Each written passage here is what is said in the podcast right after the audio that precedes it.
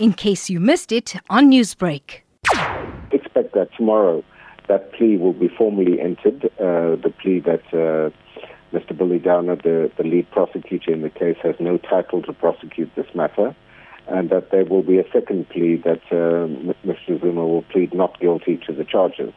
The question for tomorrow is whether Judge Koen deals with the plea of the lack of title of Mr. Downer, or whether the matter is further delayed before the trial itself can get underway. Now, Public Works and Infrastructure Minister Patricia de Lille will be the state's first witness, as she was the whistleblower of the arms deal. Now, how much of an impact do you think her statement will have on this already drawn-out case?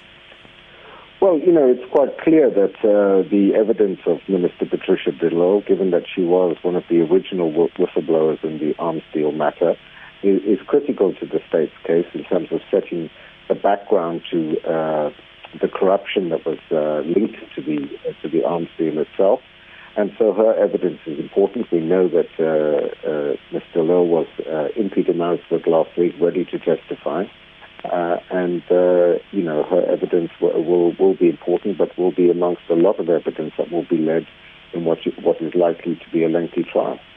As you said, a lengthy trial. Do we expect Judge Koen to hand down a judgment on any one of the pleas at tomorrow's proceedings?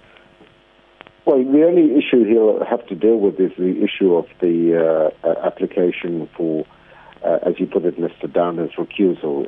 The formal application is in terms of his lack of title to prosecute, but it's really tantamount to the same thing, wanting his recusal from the case, and therefore for the court to announce a verdict of the acquittal of Mr. Zuma, which would flow from that. The second plea, which is that of not guilty, which we expect Mr.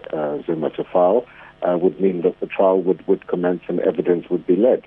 But as I said, this is likely to be a long trial with many, many witnesses, and one would not be surprised if there are further procedural delays in this matter that has already been delayed for almost 15 years.